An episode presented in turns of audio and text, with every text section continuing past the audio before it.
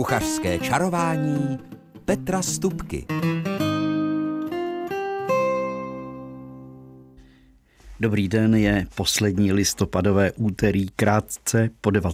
hodině a to na vlnách rádia našeho kraje znamená, že se o vaši pozornost hlásí Petr Stupka se svým kuchařským čarováním. A to bude dnes vůňavé pokoření.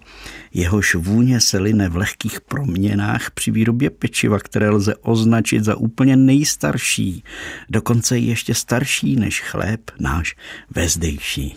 Ano, dnešní čarování bude prostě a jednoduše perníkové. A když jsem si připravoval, o čem budu dnes mluvit a brouzdal jsem internetem a listoval zvláštními knihami a brožurami, dočetl jsem se, že kdo si spočítal, že nejčastěji používaná perníková forma v celé historii, tak jak se to dá dohledat, má tvar srdce. A tak se těším, že dnešní pořad bude pro mě i pro vás velice milý a srdečný.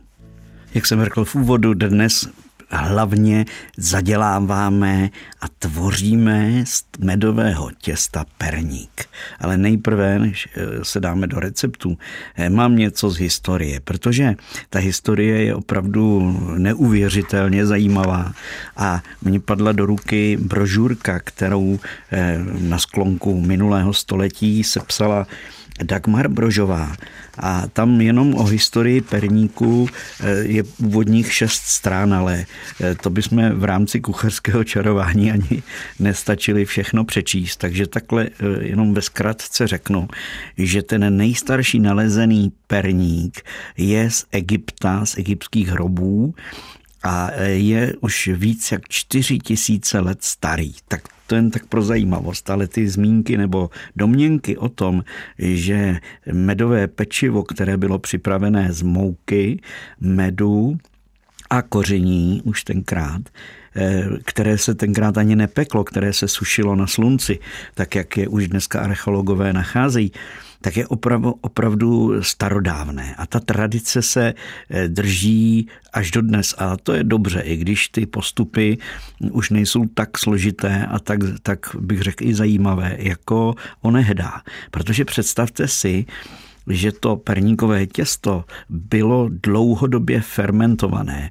A když řeknu dlouhodobě, tak to není jako za nějaké dva dny. To je třeba dva roky, také dokonce na některé svatby ve 12. 13. století zadělávali těsto při narození budoucí nevěsty. A potom, než se ta nevěsta vdávala, tak to těsto bylo uchováváno v takových dřevěných formách a potom se z toho doslova do písmene, když se z něj už měly dělat ty svadební perníčky, které měly magickou sílu a moc a tak dále, tak se vysekávalo sekerami a vlastně tři dny trvalo, než to těsto rozpracovali, než ho rozhýbali z té dlouhodobé stuhlosti, aby se z něj dalo potom, eh, aby se z něj dali tvořit nějaké drobnější nebo i větší eh, perníčky.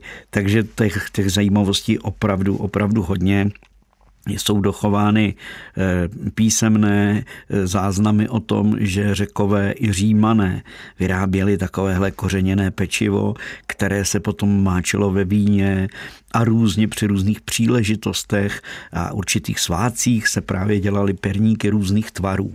Tím začala vlastně taková zase velikánská tradice, která je dodnes, že těch tvarů perníčků a perníků máme eh, nepřeberně a, a, a řekl bych až někdy překvapivě hodně.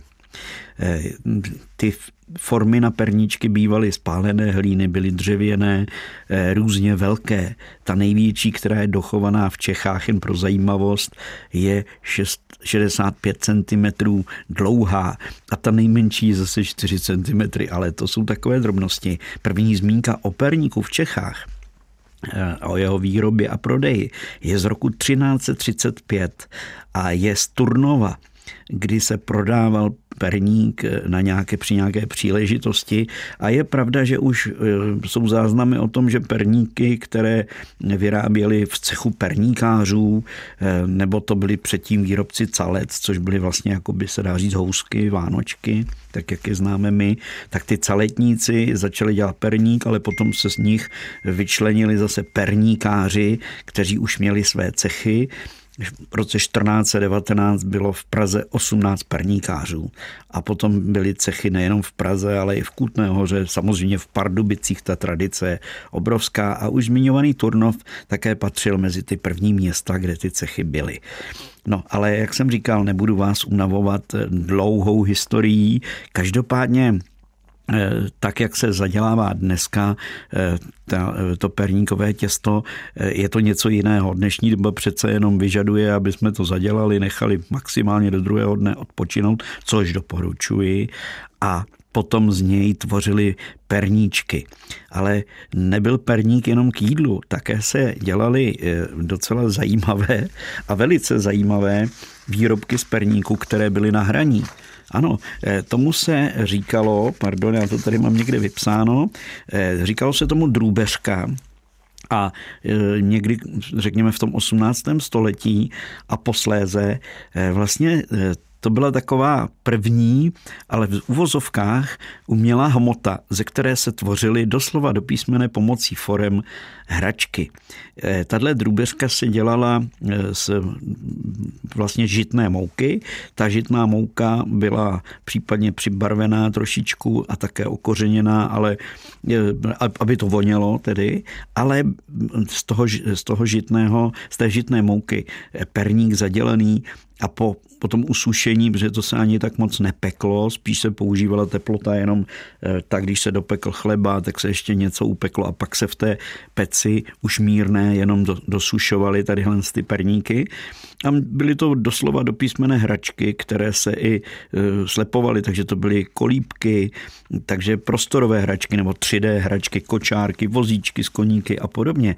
To všechno se dělalo z perníkového těsta, které samozřejmě v tom našem století a minulém století potom nahradili už e, plasty a různé jiné, jiné e, materiály tak to byla jenom taková, taková zajímavá, zajímavost. A pak tady mám vypsáno několik eh, termínů, které se s perníkem jako takovým eh, snoubí, ale ty nechám po písničce, protože vám prozradím, proč se říká marcipán, eh, kdy je to medovník a kdy to není, anebo co to je kadlup kuchařském čarování dnes doslova do písmene kouzlíme a čarujeme a to především s perníkem, protože ten má neuvěřitelně eh, letitou tradici a těch eh, různých jeho proměn je nepočítaně. Ostatně dodnes se z těch starodávných receptů mnoho nezachovalo, protože eh, většinou to bylo opravdu pří, přísně střežené tajemství toho, kterého perníkáře a často se právě také přihodilo to, že vlastně, když on potom zemřel, skončil, tak vlastně ten jeho recept nikdo jiný neznal, takže, takže se opravdu doslova a do písmene ztratil. Ale jen pro zajímavost, tady je uveden jeden z těch starodávných, takových těch opravdu starých receptů, který, který byl zapsán. A tak jen pro tu zajímavost vám ho přečtu. Vezmi, tak je to perník dobrý s medem, tak se nazývá. Vezmi mouku režnou, tím je myšleno žitnou, aby jsme si rozuměli, prositou, rozdělí s teplým medem, vyhněť čistě, ať je hladké těsto. Nadělej koláčů a upec je dobře, stluč na mouku, vezmi té mouky libru, lot stlučeného pepře, dva loty skrájeného zázvoru, půl lotu hřebíčku, dva loty z kořice, dvě muškátové kulky, to všechno drobně pokrájeti, zamíchati je třeba s tou moukou. Potom vezmi pěkného medu, rozpusti jej, zadělej s tou moukou, udělej těsto a dej do forem a peč. Takže eh, jestli jste to dobře zachytili, tak nejprve se promíchala dobrá žitná mouka s medem, promíchala se vyhněť čistě a tě hladké těsto a to se potom upeklo a následně se to znova rozdrtilo, nastrouhalo, rozdrtilo a teprve pak se to okořenilo a smíchalo s dalším rozpuštěným medem a z toho se teprve dělaly eh, ty konečné perníčky. Takže vidíte opravdu ta složitost zadělávání v rámci tedy eh, přípravy posvátného perníkového těsta a posvátných perníčků, které se dávaly jak nemocným, tak při různých příležitostech, ať už to byl eh, na Velikonoce nebo na Vánoce a podobně. Takže ten perník opravdu je, není jen tak obyčejná potravina nebo surovina. Tak, takže to je jenom pro zajímavost receptík a já jsem vám slíbil několik eh, termínů, které se eh, k perníku vážou. Eh, říká se marcipán. Tak to je historie samo o sobě opravdu veliká. A jak už jsem zmiňoval, paní Dagmar Brožovou, tak ta v té brožůře uvádí hned několik, několik variant, proč se marci, perníku říká marcipán. Já jsem eh, eh, zatím ctil to, že se, že se v biblickém příběhu o apoštolu Markovi eh, tenkrát na poušti, kdy je hostil nebo živil je sladkým chlebem, vyrobeným právě z medu a kukuřičné mouky, jak je vyskoumáno. A ten chleba se pekl na slunci, takže byl normálně jenom, jenom vlastně usušený, usušený takový, takový mouka s medem tak tomu chlebu se říkalo Markův chléb a e, tak prý vznikl tady termín marcipán. Nicméně e, těch e, verzí je daleko víc, protože jiný pramen uvádí třeba, že název pochází z Durínska, tedy z oblasti Německa, kdy byl nedostatek chleba a umírali lidé hlady. A v Erfurtu pekli pekaři výživný medový chléb, který rozdávali mezi chudými pro ukončení hněvu páně a na památku odvrácení hladomoru díky tomuto medovému chlebu se potom na den svatého Marka eh, pekl tento medový chléb jako tradičně a nazýval se Markův. A další verze o vzniku marcipánu pochází pochopitelně z Benátek, protože Marek je tamní e, svatý hlavní, když to řeknu tak jednoduše. A právě italsky Marek je marci a pán je chleba, takže marcipán to už si jako Markův chléb přímo nabízí. A takže ta, tam zase také to bylo spojeno s tím, že opravdu byl, byl velký hlad, neúroda v roku 1407 a díky tomu potom mm, byl, byly malé takové malé kuličky vlastně z perníkového, z toho medového těsta se pekly a zase to pomohlo mnoha lidem si zachránit život, takže proto ten perník potom čím dál tím víc byl posvátný a proto se mu do dneška říká také marcipán, marcipánové srdce. No a když by to měl být medovník, tak to muselo být perníkové těsto, které je zaděláváno jenom z žitné mouky. Ale to platilo před několika stoletími. Dnes už zaděláváme e, většinu, e, většinu toho těsta moukou, moukou pšeničnou. A v té historii v těch letech, já nevím, toho 17. 18. století, to bylo výsostné vlastně pro ten nejlepší perník, pro ten nejjemnější perník. A tak se trošičku dostáváme k norimberskému perníku, protože eh, nejenom v Norimberku, ale na různých místech v Německu perníkářská tradice byla opravdu velikánská a vlastně z toho Německa se dostala sem k nám do té střední Evropy a šířila se pochopitelně dál a dál, tak eh, tam, eh, tam ta historie toho norimberského perníku také je velice zajímavá. Nicméně já mám pro vás eh, recept, který je na ten norimberský perník. Já když jsem byl před lety, několika lety, nevím, jestli to je dva, tři roky, možná už také čtyři v Norimberku, eh, tak jsem určitě v kuchařském čárování následně o norimberském perníku, který je jemňoučký, který se peče buď na takovém tom cukrářském papíru, anebo na tenoučké oplatce protože je velice řídký a je plný mandlí, případně i ořechů, ale o tom si povíme zase po písničce. Proč je norimberský perník u nás pořád takovým tím pojmem? Tak to proto, protože právě z toho Norimberka se k nám ta tradice a ten, ten zvyk eh, prostě připravovat perníkové medové těsto a z něj pec perníky okořeněné, tak eh, odtud právě se k nám dostalo. Takže a co je typické, nebo když se řekne norimberský perník, co je to rozhodující a hlavní, tak je, že ten perník, to těsto obsahuje velké množství buď ořechů, ale nejčastěji mandlí. Jemně semletých, jako by mandlové mouky, abych to řekl úplně správně. Takže Dokonce v těch nejlepších receptech eh, bývá jenom 10% mouky a zbytek jsou mandle, cukr a med samozřejmě.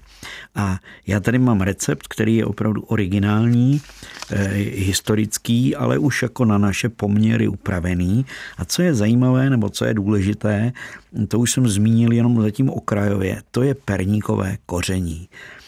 To je zase velikánská alchymie a já, když jsem před lety dělal svoji recepturu na perníkové koření, eh, tak to byla opravdu detektivka, kdy jsem právě zkoumal, co se dává do toho pravého norimberského perníku, tak tam patří a to množství těsta, které zaděláme, tak tam patří dvě lžičky mleté z kořice, půl lžičky mletého zázvoru a půl lžičky nastrouhaného muškátového oříšku a dále se mletý jeden badián, 15 hřebíčků, pět kuliček nového koření, tři kuličky černého pepře, půl lžičky kardamomu, a tohle to, tohle to všechno koření se potom vloží do toho těsta. Takže ten originální, původní, že tohle je starý recept, tak tam opravdu to bylo hodně kořeněné, hodně, opravdu výrazně eh, díky tomu pepři, ostatně perník, říkáme, ten název perník je od slova pepř,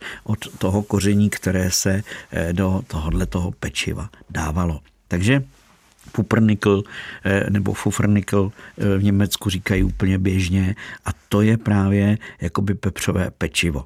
Tak, takže eh, teď tedy příprava toho eh, norimberského perníku, eh, čtvrt kila hladké mouky, 80 gramů mandlové mouky.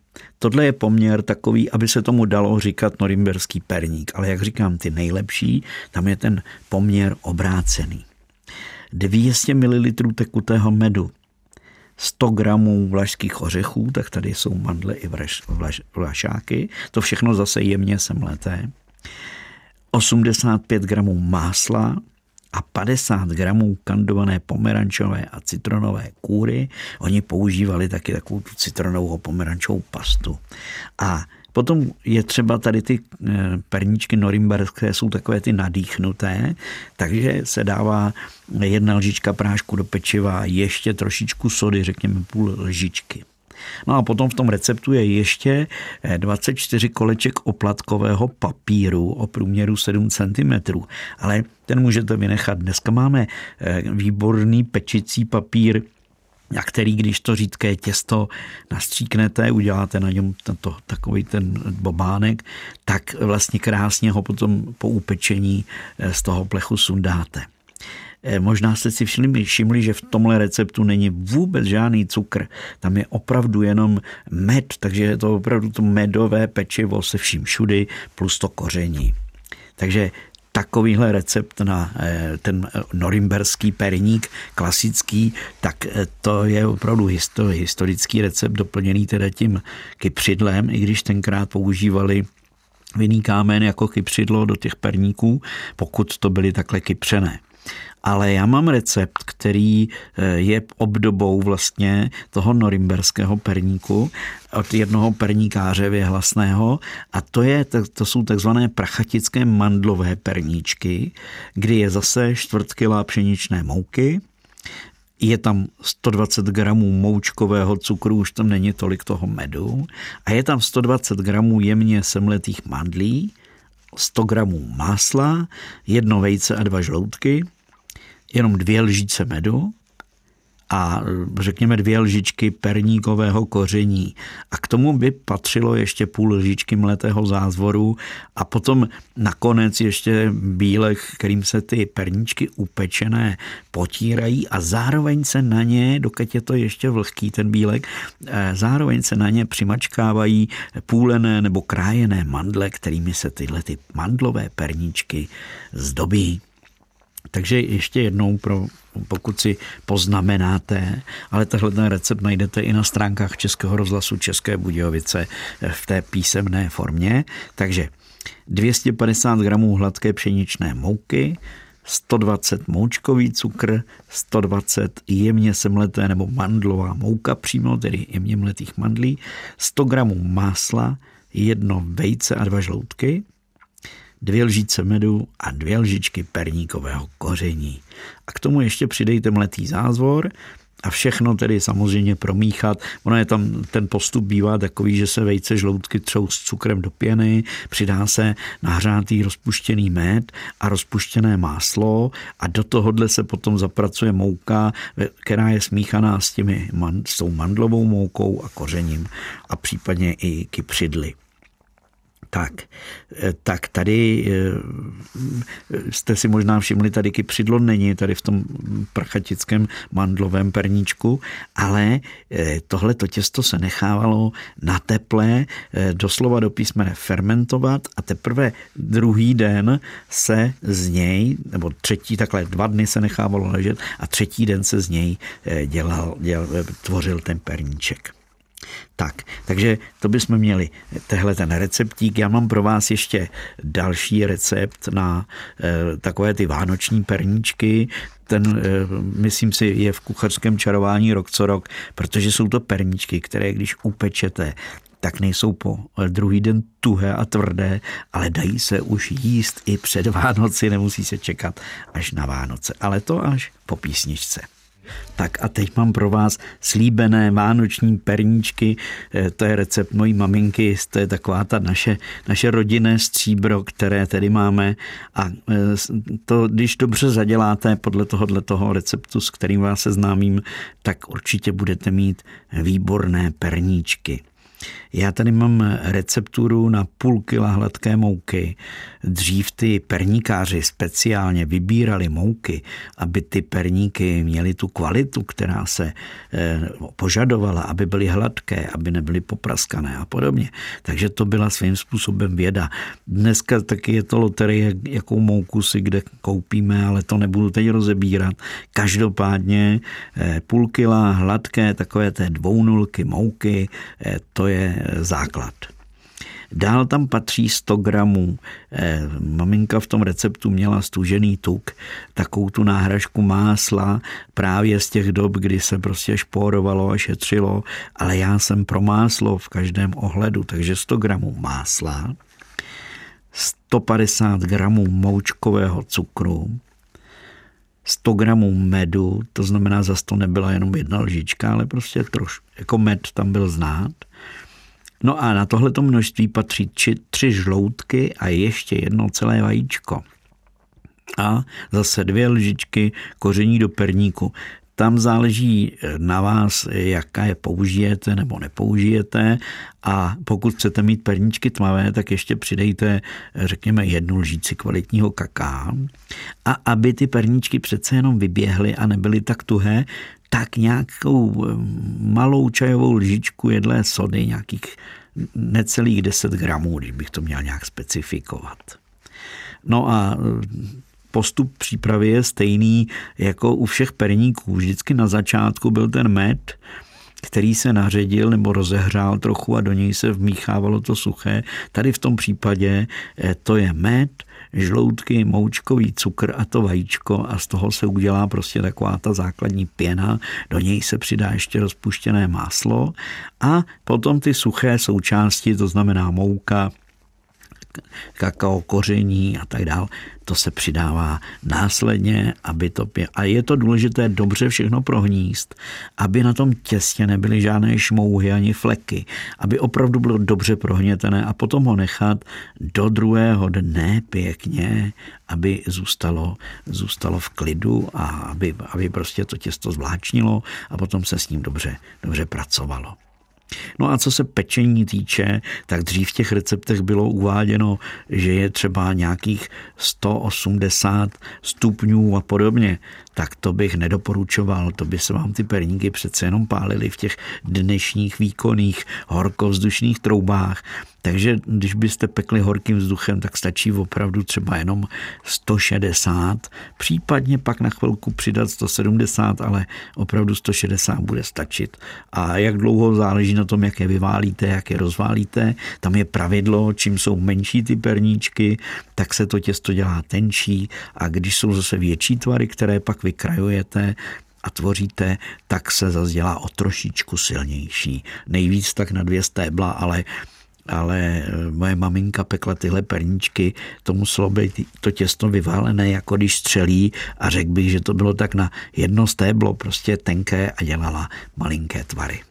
Tak, takže tím jsme zadělali na ty vánoční perníčky, teď si dejme ještě trošičku muziky a po ní sedm typů, které už nebudou sladké, jako je to medové těsto, eh, sedm typů na to, co vařit v příštích dnech. Kuchařský kalendář a s ním, jaké tradice sedmero nápadů pro příští dny na téma, co mám vařit.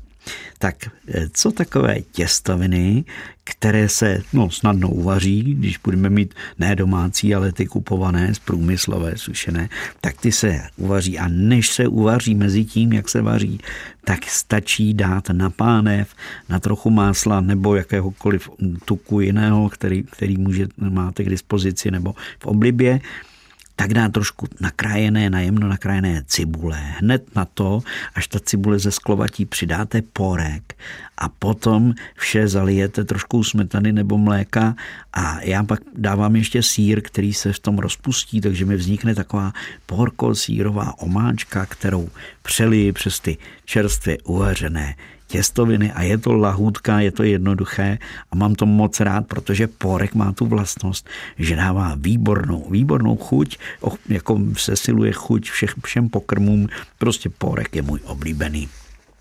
No a hned dál do tohohle počasí se totiž hodí taková česnečka nebo cibulačka, oukrop, jak říkala moje babička tak eh, to je jednoduchá polévka a pokud máte trochu vývaru, eh, tak je to eh, co by dub, anebo dneska máme připravené po, po ruce někde nějakou takovou tu bujonovou kosku a uvaříme polévku během chvilinky. Takže hodně česneku a cibule, anebo česneku, cibule i porku, to je taky moje oblíbená polévka. Vřele doporučuji. No a nezapomínejme na luštěniny. Zrovna včera jsem říkal manželce, že musíme si udělat čočku, nebo máme rádi žlutý hrách, ten půlený, loupaný. A buď to může být klasika, a nebo můžete udělat třeba cizrnové, cizrny vařené, nebo už koupené cizrny v konzervě. Když ji rozmixujete, přidáte vajíčko, trošku škrobu, dobré kořeníčko a upečete z toho placky.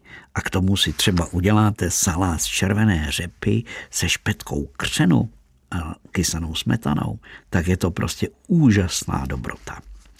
No, abych nebyl jenom bez masí, tak eh, už dlouho mám chuť na záhodácký závitek – a e, až půjdu k řezníkovi, tak určitě přinesu si domů kus pěkného bůčku nebo dobře prorostlé krkovičky a ten plátek po plátku naklepám a naplním ho zelí, cibule a slanina a udělám z toho závitky nebo takové buchtičky přímo a upeču je v troubě a potom k tomu už stačí e, třeba jenom chleba nebo vařená brambora, potažmo, pochopitelně třeba halušky bramborové tak to si dovedete asi určitě představit a sklenici píva k tomu.